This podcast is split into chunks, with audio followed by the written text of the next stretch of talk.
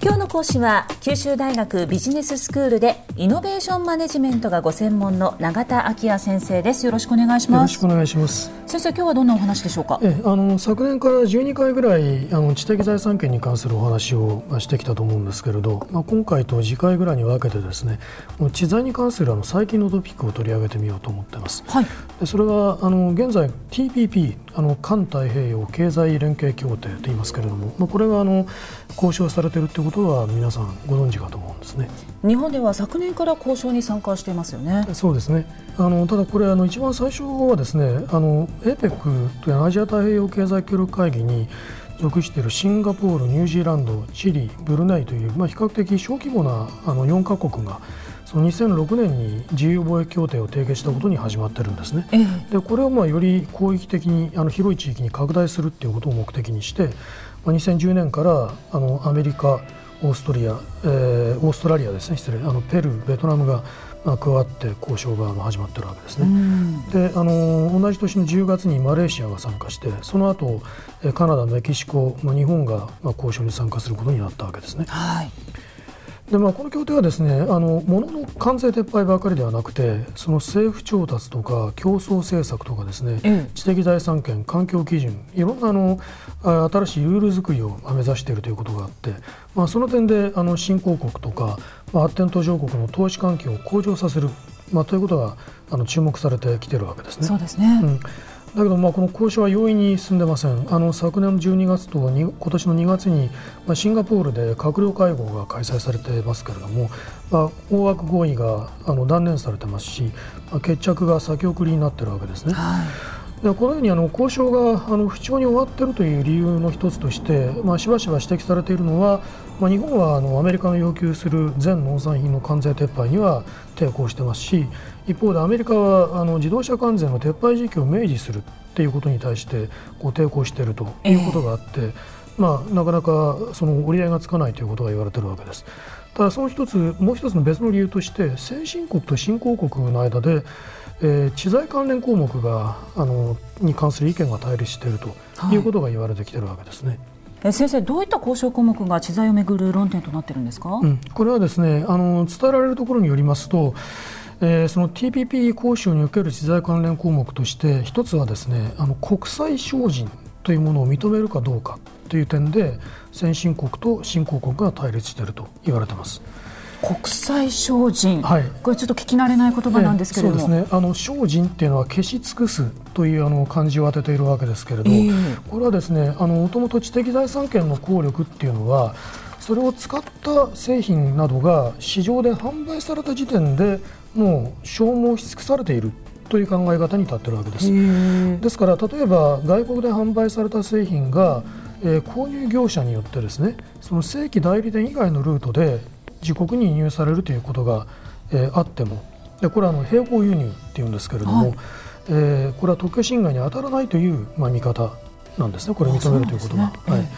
であの世界貿易機関 WTO というのがあの設立されたときにそのマラケシュ協定というものの不義書の一つにですねあの知財の貿易関連側面に関する協定トリップス協定というものが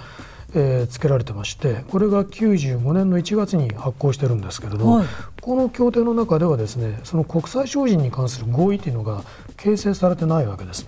ですからその扱い方については今もって各国にまあ委ねられていまして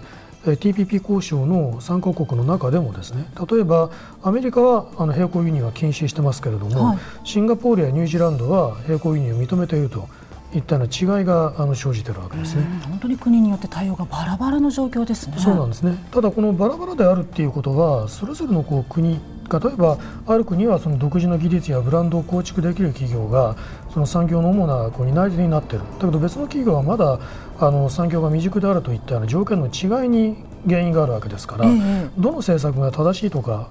間違ってるっていうふうに一概に言えるものではないわけですね。この点があのこの種のあの協定の交渉が、まあ、常に難航する一つの理由だろうと思います。そういうことなんですね。ででまあ、その国際精進というのはあの全体のこう規則ですね総則に関するあの議論議題の一つなんですけれどももう少しあの具体的な交渉項目見ておきたいと思います。はい、で例えばですねやはりあの先進国と新興国や途上国の間で意見が対立する交渉項目の中には、まあ、医薬品関連のデータ保護というのがあります。医薬品関連のデータ保護。そうですね。でこれもあの伝えられるところによりますとですね新規の医薬品のデータというのは5年以上えー、農薬化学品のデータは10年以上保護するっていうことが、まあ、提案されているわけですね。はい。でしかし、このようにあの医薬品を作るためのこう治験データというのがあの開発した企業によっては独占される期間が長くなりますとこの安価な後発医薬品ですね、まあ、ジェネリック医薬品の発売が遅れることになると、でそれが、まあ、あの交渉項目に対してはえー、医療団体などが反対する理由になっているわけです、なるほど。であのかつてあの HIV の感染症治療薬というのが、まあ、高価であるためにですね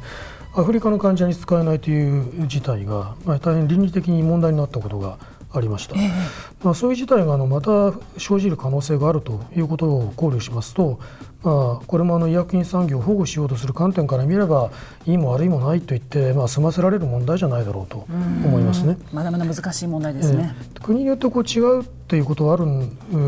わけですけれども、まあ、矛盾したことは私言っているように聞こえるかもしれませんけれど、まあ、そもそもあのブランド品の並行輸入を認めるかどうかっていうのと医薬品の普及ということはあの同じテーブルの交渉項目でもですね明らかにその社会的なインパクトの次元が異なるだろうと思います。はいでまあ、あの TPP っていうのはその交渉項目が非常に包括的ですからいろんなこう次元の異なる問題が同じテーブルで扱われるという点があるわけですね。この点にまあ注意しておく必要があるだろうしそれがまた交渉が難航する理由の一つとして理解できるだろうと思います。それでは先生今日のまとめをお願いします、はい、そうですね、まあ、あの TPP の交渉では社会的なインパクトの次元があの異なるいろんな多様なその地代関連項目が扱われているということだけあのまとめとして申し上げておきたいと思います。え今日の講師は九州大学ビジネススクールでイノベーションマネジメントがご専門の永田昭也先生でした。ありがとうございました。はいありがとうございました。さてビビックモーニングビジネススクールはブログからポッドキャストでもお聞きいただけます。ビビックモーニングビジネススクールで検索してください。ビビックモーニングビジネススクール。お相手は勝木千鶴でした。